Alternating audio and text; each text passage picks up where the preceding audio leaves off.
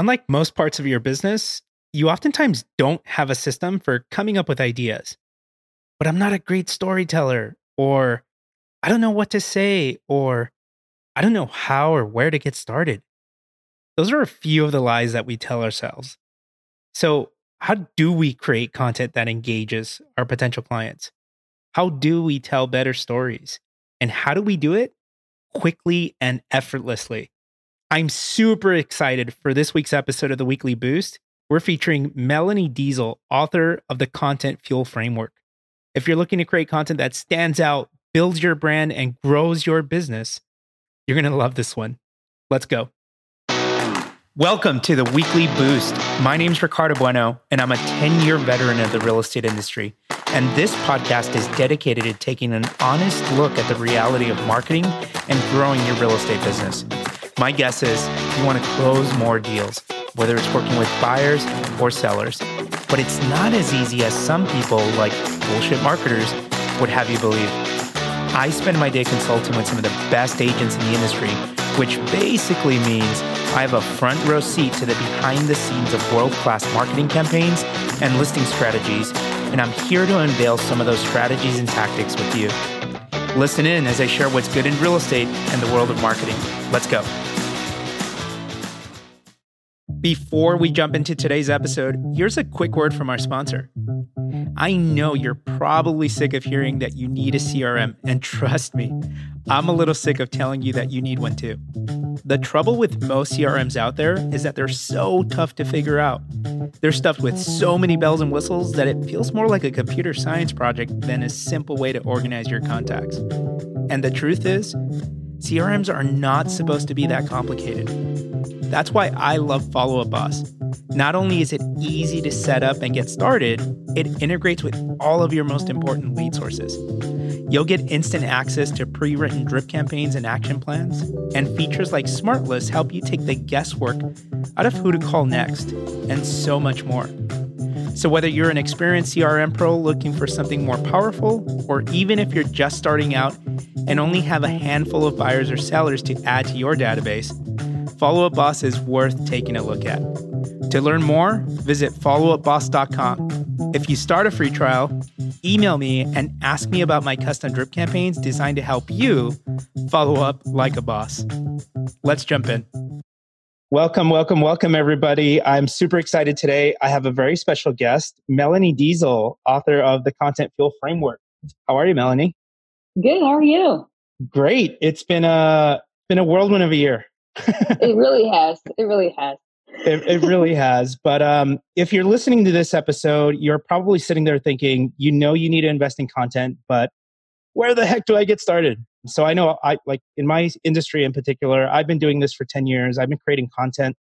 I used to write, I don't know, three or four pieces of consumer direct content that talked about what's happening on the economic calendar that's going to impact mortgage rates. Totally sounds not sexy.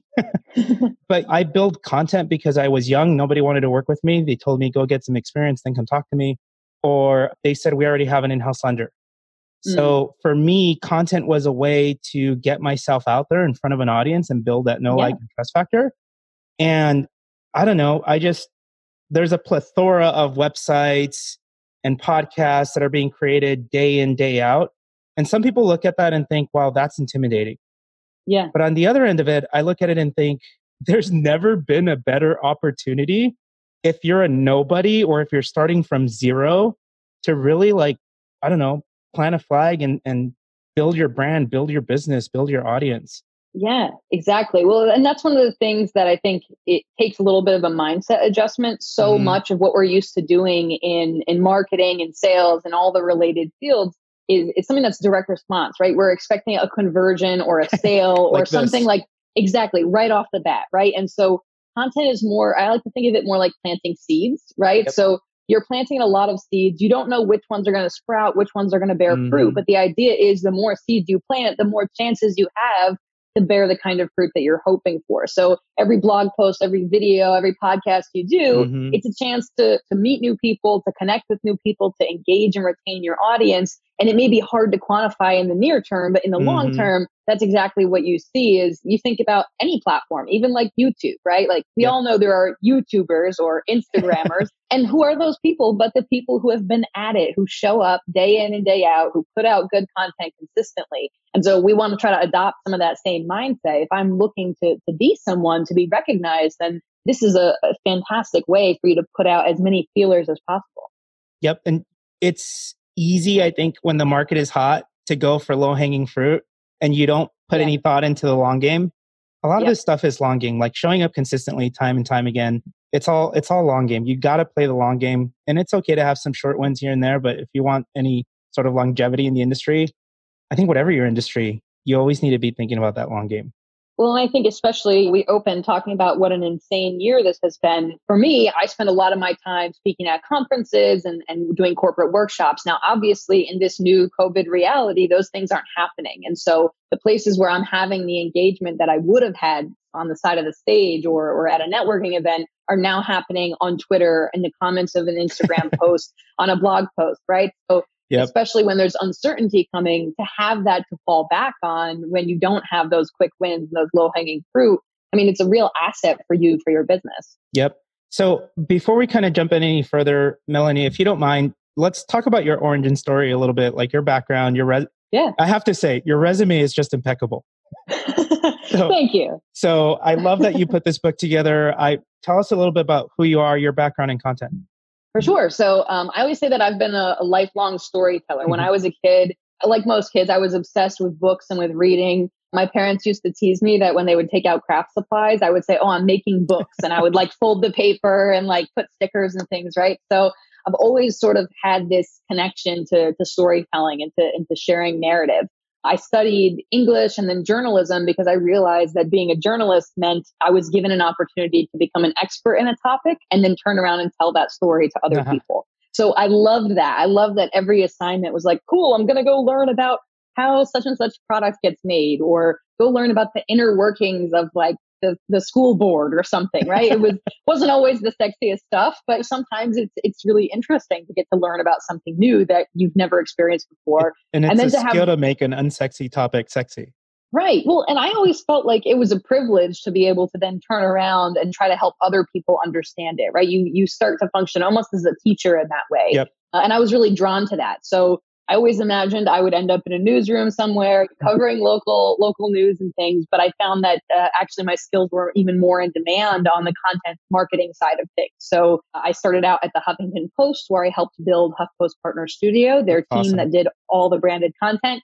I went over to the New York Times where I was the first editor of branded content and built out T Brand Studio, which is their team that created all their branded content in That's partnership awesome. with their advertisers. I served as director of creative strategy at uh, Time Incorporated, so doing brand content programs across their 35 US magazines.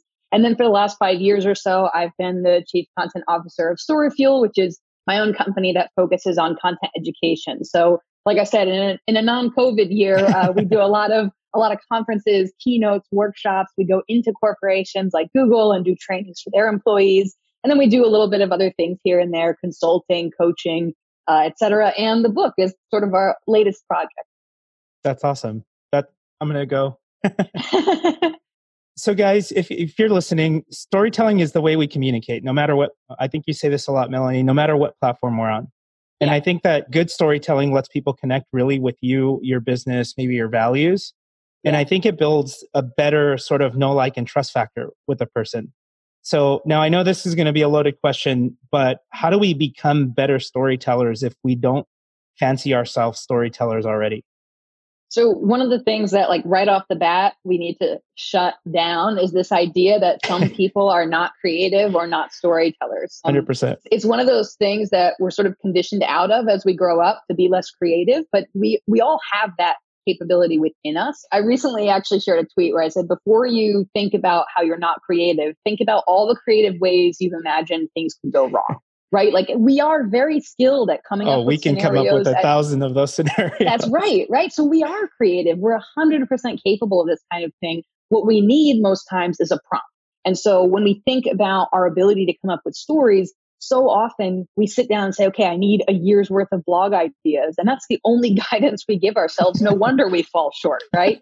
when we think about the other scenarios in our lives where, where we're drawn to storytelling, someone asks you, how was your day? You don't just give them a bulleted list of like at 1121, I exited the lunch hall. Like you tell a story. You say, okay, after lunch, I got this crazy phone call. I was working on this project. My coworker is driving me nuts. You tell, you tell a story. It's actually a very well crafted story. right. So like we're absolutely capable of telling these stories. So often what is missing is not our ability to be creative or our ability to tell stories, but a prompt that's going to send our brain in the right direction right. where storytelling is the outcome. Right. So I'm sure a lot of people tell you that content must come so easy to you. Um, I, yeah, I mean, it's like uh, I think that's part of what the the book was born out of was people saying, "Well, this is your superpower. How can we do it?" How can I, it I wanted mine? to right. exactly. I wanted to decode it and make it easy. Yeah, so I feel like in real estate, being a digital first agent used to be a really good competitive advantage, and now it's sort of in the changing environment. It's sort of table stakes. You're either building these little trust assets and you're instilling confidence and, and again building trust with the consumer through digital content or you're getting dusted by the competition. Yeah. So for those people that want to stand out in their field but they kind of get frozen in their tracks i feel like a lot of people create content because they're just checking a box yeah, and they're not really for content's sake. Yeah exactly. Yeah. So, like how many times do i get somebody in a meeting that says i want to create a facebook page and i'm like no no no no no. Why would you start there? Because everyone says i need a facebook page yeah. So, well, what are you going to put on it? right. So it's like, why wouldn't you start with your website? Why wouldn't you start by creating some great evergreen content? Like, right. I, I don't know. Maybe to your point, like you said, a lot of people get sort of stuck in their tracks because they don't they don't know where to start. They don't know how to get started. Yeah.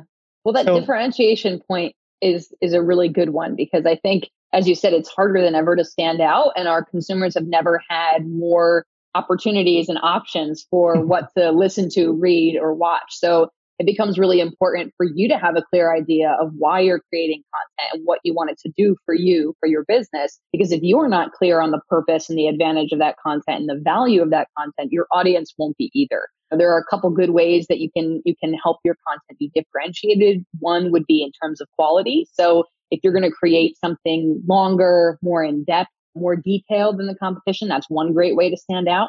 Another way you could do it is with your unique perspective. So there's something about you, about your experience, your life that allows you to look at a topic in a different way. And so if you can get bring that perspective into the story, even if it's a similar story, you're telling it through a different lens. And then the third way I would say is to do it through format. So oftentimes if everyone else is creating a blog and you create a podcast, even if you're telling again similar stories covering similar topics, the fact that you're presenting it in a different format allows mm-hmm. you to stand out. So those if you're, if you're struggling with that differentiation those are some of the things that i would focus on yeah so let's let's jump into this unlike most parts of a business i think a lot of whether you're a realtor or a loan officer you oftentimes don't have a system for just coming up with content ideas and i think that's yeah. where this book is great for that so let's jump into kind of you mentioned that there's two basic things that go into really coming up with content ideas a focus and a format right. so right. can you can you break that down for us for sure. So the focus is the first thing you want to figure out. And focus, as it implies, is what is this content really about? What mm-hmm. are we trying to say? What's the lens through which we're going to tell that story? Because I think so often we start with the format, right? We sit down and think, okay, I need a blog idea or I need a video idea. and we content forget, for Instagram. I need exactly. We, we forget to even think about what are we going to say in that video? Why mm-hmm. are we creating this podcast? Well, because everyone's doing video and they say I have exactly. to do video.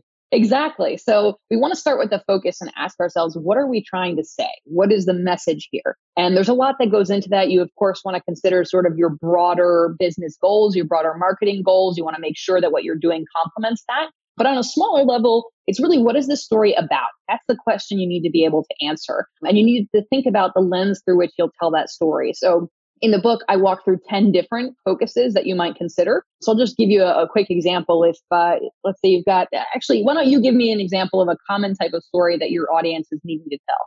So for us, they're trying to talk about the market in a specific area and okay. they're, they're trying to get more listings in a specific area. Or okay. one of my friends sells real estate in the villages. Apparently, the villages is Florida's largest retirement community that's just enormous and it's county upon county upon county.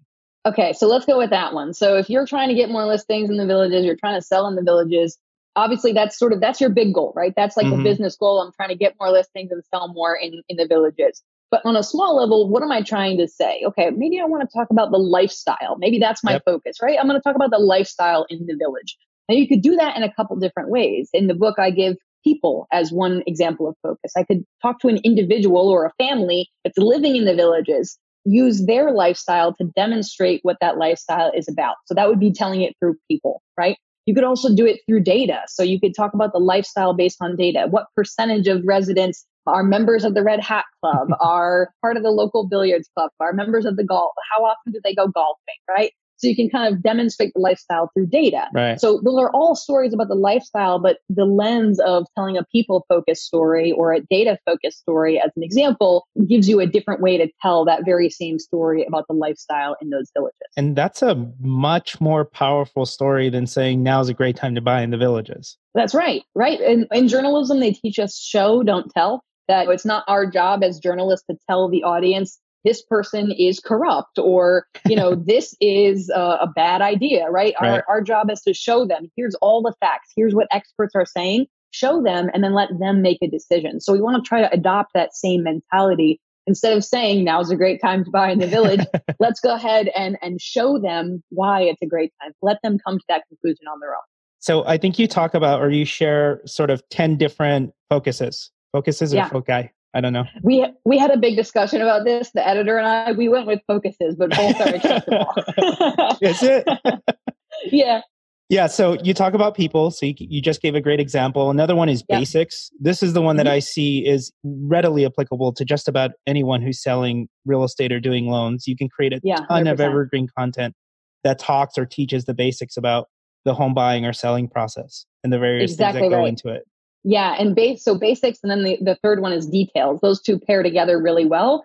That basics is sort of the introductory content where you think my audience doesn't have much experience here. I want to show them the basics about this particular process or topic. And then oftentimes it's really easy to create a companion piece that's more detailed that assumes they have a basic level of knowledge already. So we're not going to define the key terms or explain what that acronym means but we're going to talk about this topic in more depth, assuming the audience already has the basic level knowledge. Yep. Or right now, another loan officer friend of mine created uh, because of the because of COVID and the environment that we're in. A lot of people are either getting furloughed, they're losing their jobs, they're wondering what do I do about my mortgage, and mm-hmm. should I? He created a whole website called the Forbearance Report um, .org mm. that sort of curates a bunch of content about what the different bank rules and regulations are and it's just this massive report that points you in the right direction and where to get all that so, data. so i would say that's even a combination of another one of the focuses which is curation.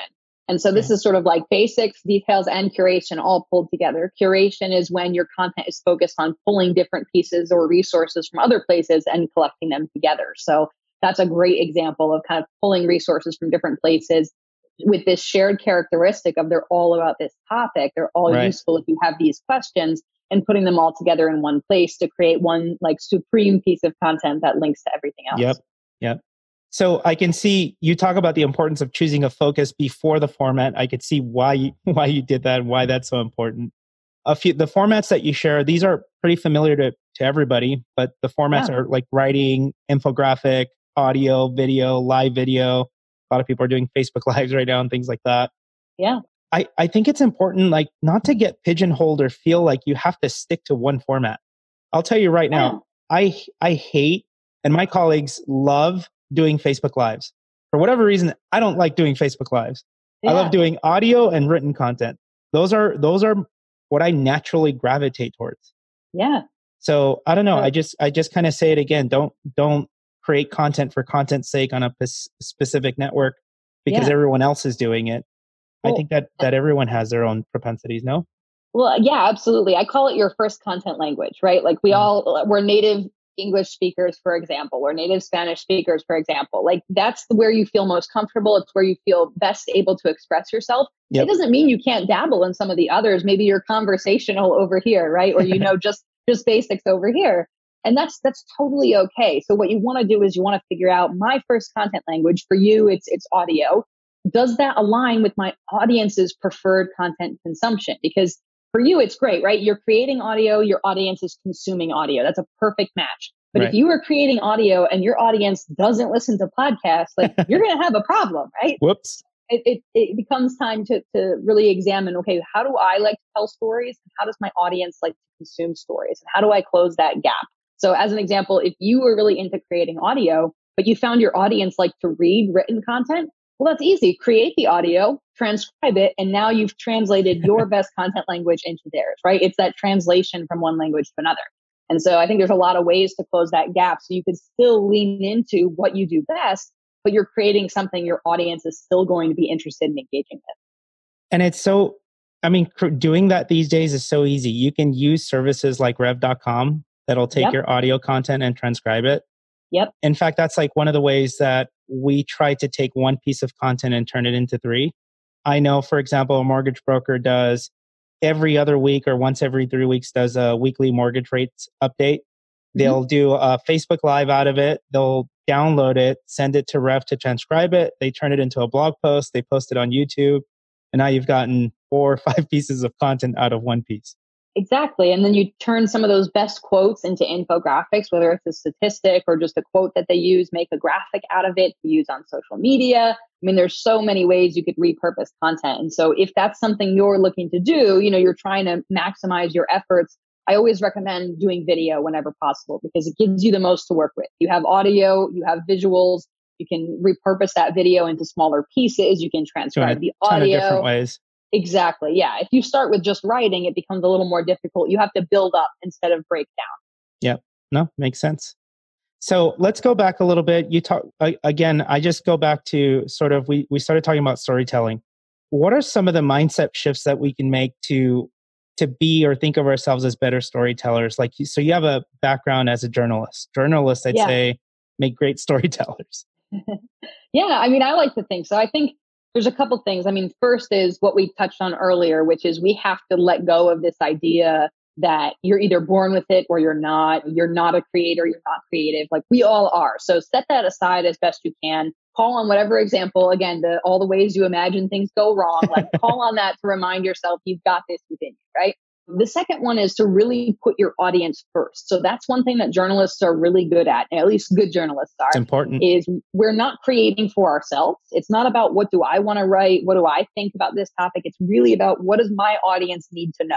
So you know, putting yourself in their shoes.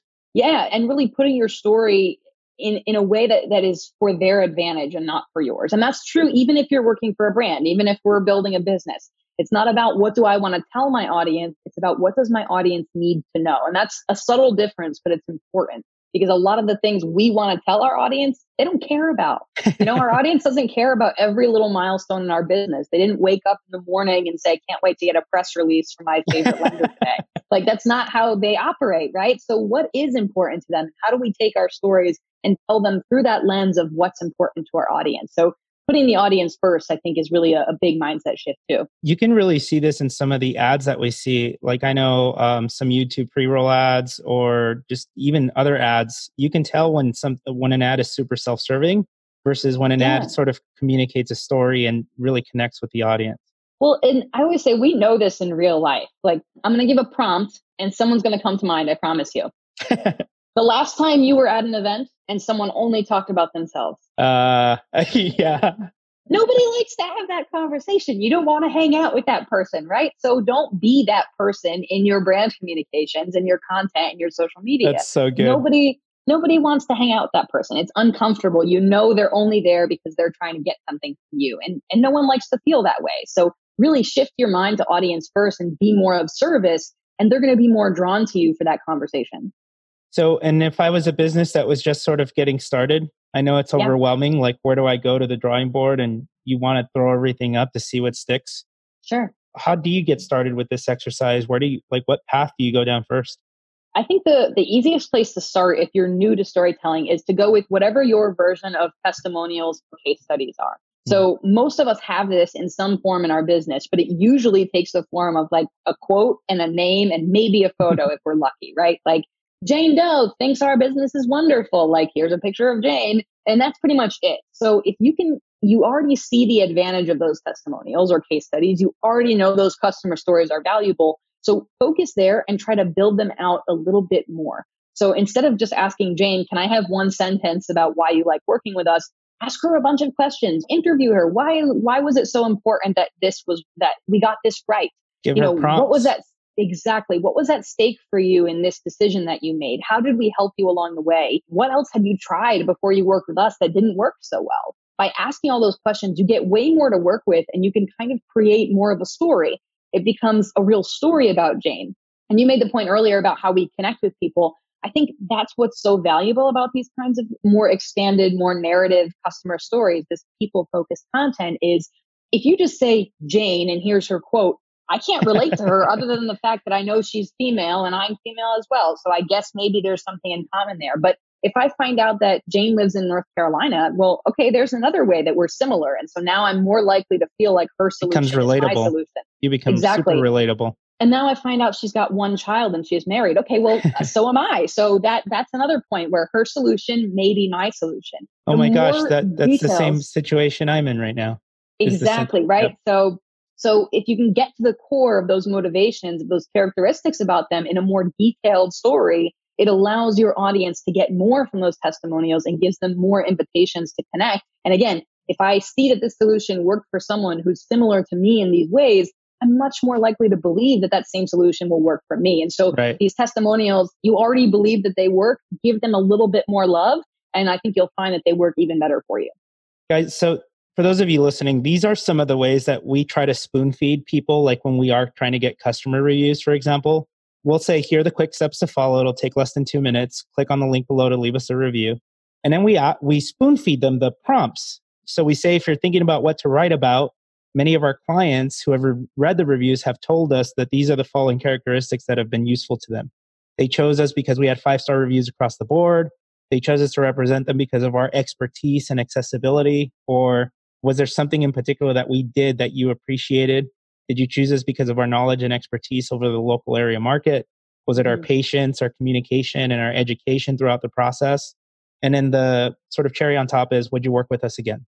And so, like you say, Melanie, it's giving them a prompt to work off of Yeah. to get that feedback that we're looking for. and you're just going to end up with a much more robust whether it's a testimonial a review a case study a customer story it's just going to be so much more compelling and that's i mean that's the whole point of doing these these types of pieces anyway right so why not make it work as hard for you as it can So when you sit down and you create content for a business, how easy is it or how much content do you sort of map out? How far ahead do you try to map out content for the year? Let's say I'm a realtor that's trying to dominate an area. yeah i think there's there's different approaches here i think there's a lot of value in planning in advance i think it helps you feel less stressed and feel more prepared it allows you to create your content in advance but as we've mentioned a few times now uncertain times happen upon you with very little warning and if you've already created and planned out a whole year's worth of content about in-person meetups and in-person tours like you're going to find yourself stuck right so you want to find a balance of being prepared, but also being able to pivot because there's going to be real time things Yep. that happen changes to the market, changes to your business, changes in personnel. Heck, we were you on know- lockdown not too long ago that said you can't do in-person visits or showings. That's right. So you don't want to you don't want to build yourself into a corner where you've put all this hard work into something that is no longer relevant at some point. So what I think is important for you to have ideas built out in advance, a fair amount in advance. And again, the book or whatever content system you use can help you come up with a lot of ideas. So you have sort of like a bank you can withdraw from. That's and good. then in the shorter term, based on what your current reality is, you can draw from that bank, say, these are the five ideas that are going to work best for our blog this month, or these are the four videos we're going to create for the coming month. What I wouldn't do is leave it to the very last minute. That's when bad content, Which is most people made. do.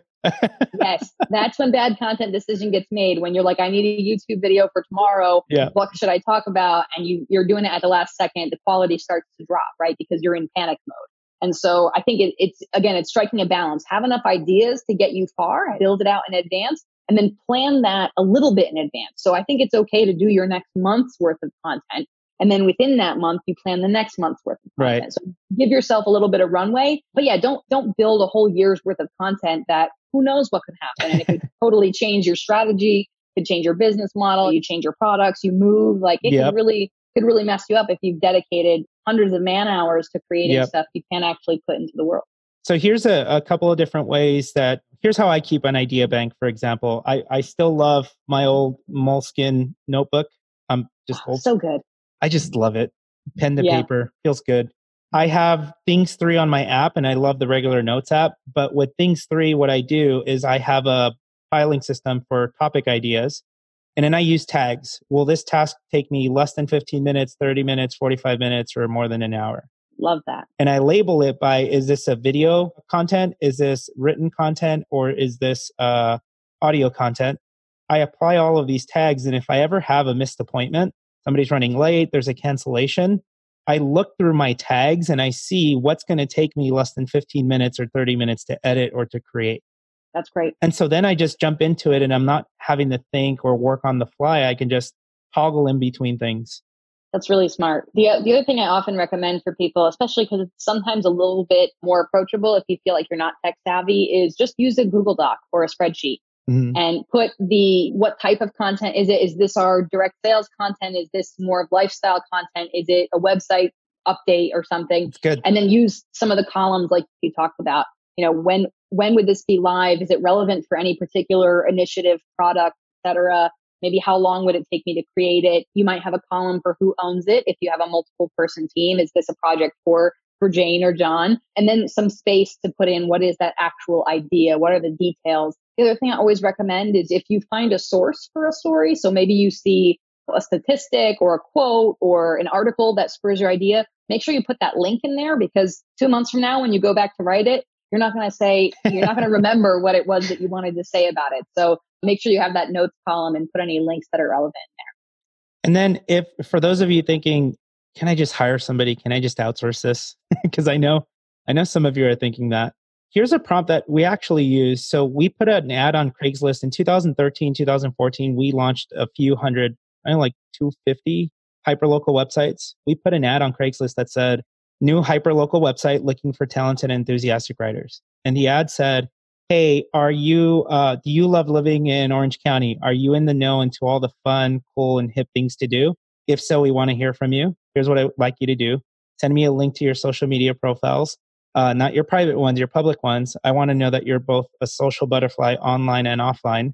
Send me a writing sample, and then do not send me. I repeat, do not send me a resume. And then what's uh, one of your favorite things to do, and or that you love about Orange County?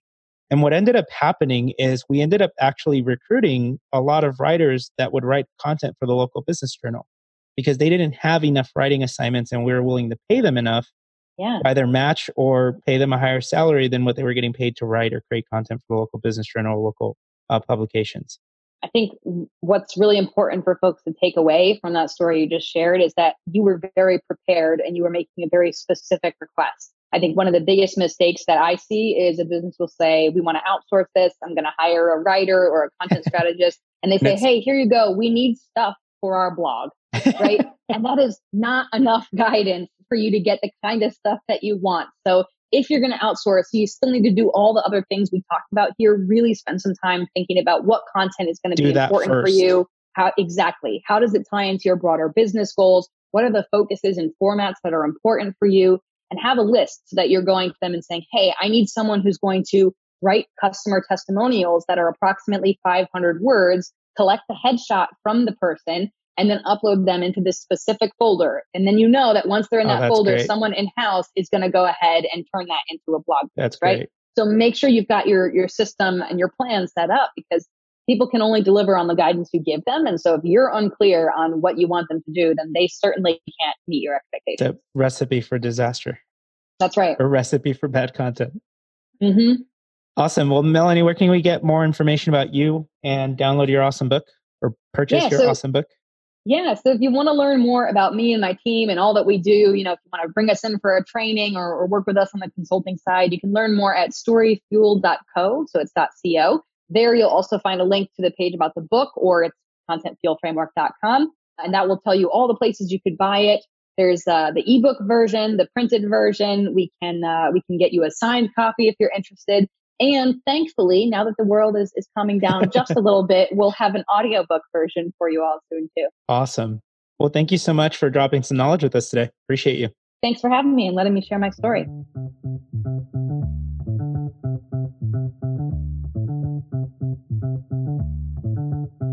Thank you for listening to another episode of the Weekly Boost. If you got value out of this episode, do me a favor.